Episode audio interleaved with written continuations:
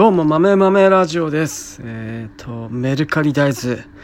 えーちゃんと数えたら、1トンチャレンジ、半分超えてました。えーありがとうございます。え1トンチャレンジと言いつつ、えっ、と、僕が袋の注、なんて言うんだ、あの、注文の仕方間違ってて、900キロしか、900キロしかなかったんで、1トンチャレンジじゃなくて900キロチャレンジなんですけど、100キロマイナスなんですけど、480キロもう売ってました。で、今もう、と、480キロ売ってたんで、ちょっと、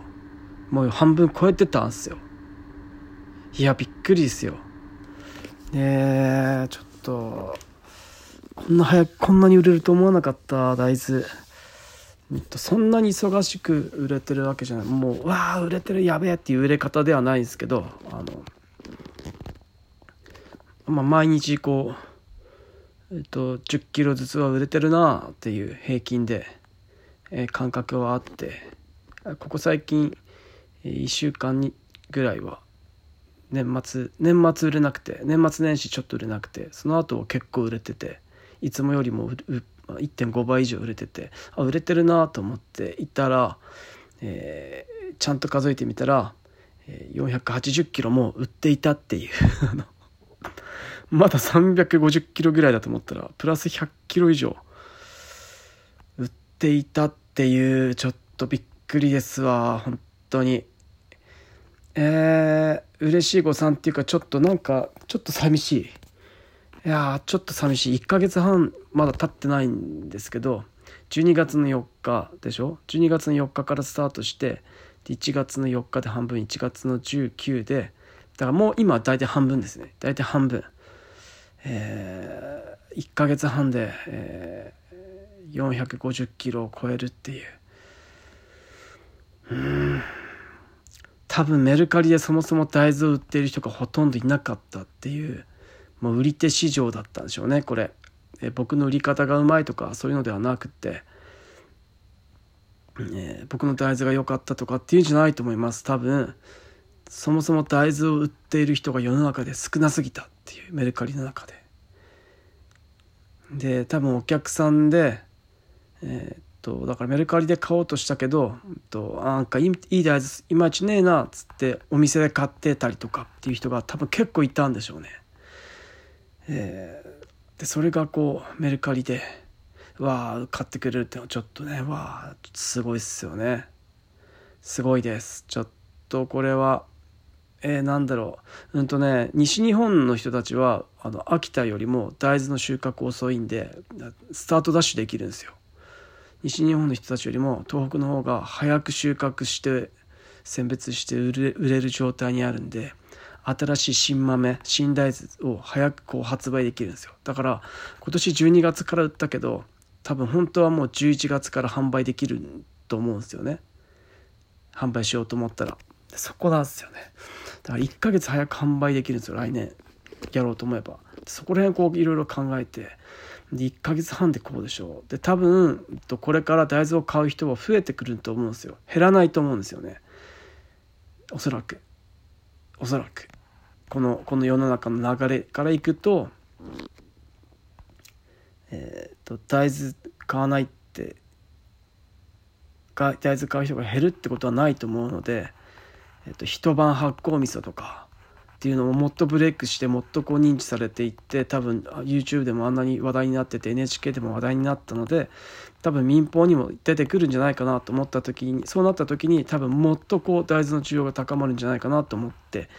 います。で作った味噌のうまさを一回味わうともう市販の買えなくなります。出し臭くて。えっ、とううちはもう昔からずっと自分たちの大豆でえーとまあ、あの味噌を作っているので、まあ、味噌あの家の味噌が切らした時とかは、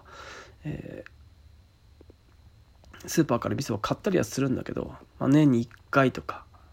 1回買うか買わないかぐらいですよね。そその程度なんですけど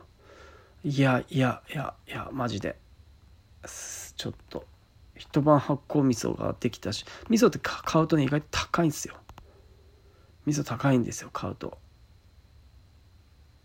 そうなってくると自分で豆乳飲んで豆乳メーカーで豆乳でまだ豆乳メーカーがこう普及していないと。いうことで豆乳メーカーが普及すれば豆乳メーカーと豆乳飲んでおから余ったおからで味噌作ってっていうコンボが出来上がるのででこれ味噌作るってなると多分絶対麹も売れるんですよ。っていうか逆に麹の方が売れるんですよね。えっと一晩発酵味噌の場合大豆の倍の量の大豆の重量の倍の麹を使うんですよ米麹を。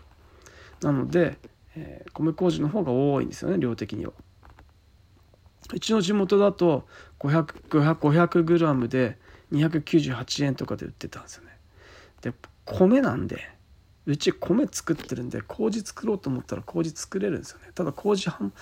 麹許可なく販売できるのかどうかっていうのはちょっと僕ちょっと分かんないんでそこら辺はちょっとこうでも麹も作れたらもうなんだろう。何？めちゃくちゃ余裕じゃないですかこれ。味噌セット。販売バンバン販売できますよね。麹と豆と。っていうことを考えていくといやこれなんかワクワクだわ。ワクワクだわ。もちろんこれを僕はこのこれを多分人生でこうずっとやっていこうとは思ってなくてえー、っとえー、っとこれこれで実績を作って大豆をこんだけ売ったっていう実績を作ってえー、っと会社で、えー、こんだけ売れましたよっつって売ってでじゃあ会社の許可が下りてじゃあじゃあ会社会社として売っていこうぜってなった時に、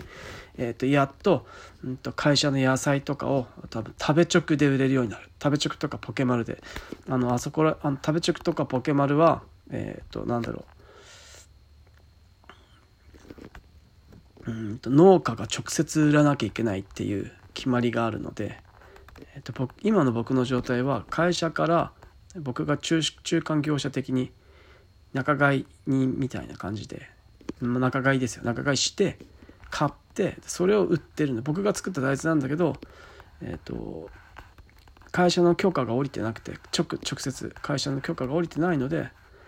えー、会社の名前を使って売るっていう許可が下りてないってことですね。でなので、えーと僕が仲買人で僕が大豆をもらって買って会社から買って受け取ってそれを売ってるので、うんと、なんだろう正式な意味での生産者ではないですよね僕が。僕が作ってはいるんですが生産者は会社ですよね。なのでそういうところがあるんでポケマルとか食べ直は生産者しか売れないのでなので会社が販売しなきゃ会社じゃなきゃ販売できないっていうあのうちの会社が作った大豆なんでうちの会社が販売するならいいんだけど僕がいくら作ったといえ僕個人で販売するっていうのはできないっていう会社の許可も下りてないのでっていうのがあるとあるからそれが、えーと、その許可が下りたら会社としてポケマルとか食べ直でも販売できてでメルカリでも販売できてって言ってチャンネルがいっぱい増えるとチャンネルがいっぱい増えていくといっぱい売れましたといっぱい売ってます売れました的なアナウンスができるわけじゃないですか。でそのアナウンスがさらに広告になるっていうことだと思うんですよね。メルカリでいっぱい売れましたっていうのが、えーと、食べチョクとかポケマルとか他の、えー、販売するサイト販売サイトとかでも、えーと、広告になると思うし、えーと完全にいろんな賞を取ったということも広告になるしえっと、うちの、えっと、会社が秋田県のホームページだったりとか、えっと、農水省の、えっと、農水省の秋田秋田の東北東北農政局の、えー、有有有料事例とかでうちの会社とか僕とかが載っていったりするのでそういうのを広告にちゃんと使えるようになるっていう、えー、そういうとこで僕の育てたものがほあのなんだろうこう載っていますよっていうふうにして、えー、広告できるってもうもうなんかそれやりたかったっていう。あのやっぱ県とか国とかのなんかお墨付きみたいなものってちょっと絶大ですよね。信用とか信頼とか絶大ですよね。そういうものを使いたかったんですけど個人だとなかなか使えなくて恐る恐る今メルカリでも農林水産大臣賞を取りました受賞しました令和元年度に取りましたっていう文言を載せてんだけどあれ深く突っ込まれるとああってね僕が取ったんだけど僕が取ってないみたいな感じになっちゃうんだけどそれでも、えーと、取ったっていうところの会社の大豆なので、えー、間違ってはいないんだけど、うんと、正式なんか本当に正確にそうかって言ったらそうじゃないっていうこう微妙なところなんですけどでそういうのも含めて会社の許可が下りると、えー、いろんなことができるようになるっていう。でいろんなことができるようになると、えー、そこでまた僕がいろんなチャレンジをしていろんな経験を経て、えー、っと口先だけで余計生きていく生きていけるようになってるなっていけるっていう。そういろんな経験って結構経験しかあ話話のネタにならないのでホラ話意味ないんでえー、僕はこうこうこやってうまくいったこうこうこやって失敗したっていうことってお話になるのでチャレンジすればするほど、えー、っといろんなところで話せるっていう。うまくいったことも失敗したことも話せるっていう。っていう感じ感じですよね。はい、っ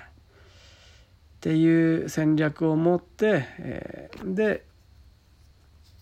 これまで通りえーと、僕の成功と大豆でうまくいった報酬としては、えー、僕は大豆をもらってなので会社で売るのは大豆じゃなくて野菜とかを売っていきたいなと思っています。えー、あの他のネットで販売する時には、えーと、そういうふうにしていけたらいいなと思っております。そうやってと高い値段とかで農協